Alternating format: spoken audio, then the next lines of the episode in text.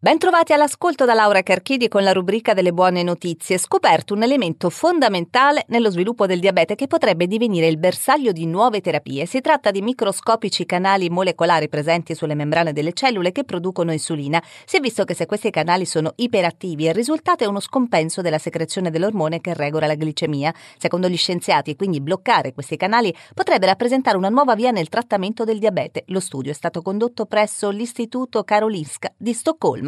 La caffeina può essere considerata un agente antiobesità, a dirle uno studio condotto sui topi, che ha notato proprio come la sostanza contenuta in tè e caffè arrivi a ridurre la conservazione dei lipidi, la produzione dei trigliceridi e a limitare l'aumento di peso a parità di cibo e calorie ingerite. Infatti, i topi che hanno assunto caffeina hanno accumulato meno grasso corporeo, guadagnando il 16% in meno di peso e accumulando il 22% in meno di grasso corporeo. La caffeina dunque ha ridotto l'accumulo di lipidi lipidi nelle cellule adipose tra il 20 e il 41%.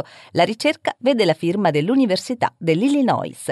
Cioccolatini brillanti e colorati come l'arcobaleno ottenuti senza coloranti ma utilizzando la stampa 3D sono la dimostrazione della nuova tecnica messa a punto nel Politecnico di Zurigo e che potrebbe rinnovare l'industria alimentare. Il segreto è imitare quanto avviene in natura, per esempio in animali come il camaleonte, la cui pelle riflette la luce in modo da produrre un determinato colore. I ricercatori sono riusciti a stampare il cioccolato cioccolato in modo da ottenere una superficie che produce il cosiddetto colore strutturale che cambia in base al punto di vista di chi guarda e in grado di produrre tonalità iridescenti. La tecnica è ora pronta per essere usata su scala industriale e i ricercatori stanno lavorando con i maggiori produttori di cioccolato per aprire presto una loro azienda spin-off. Ed è tutto, grazie per l'ascolto.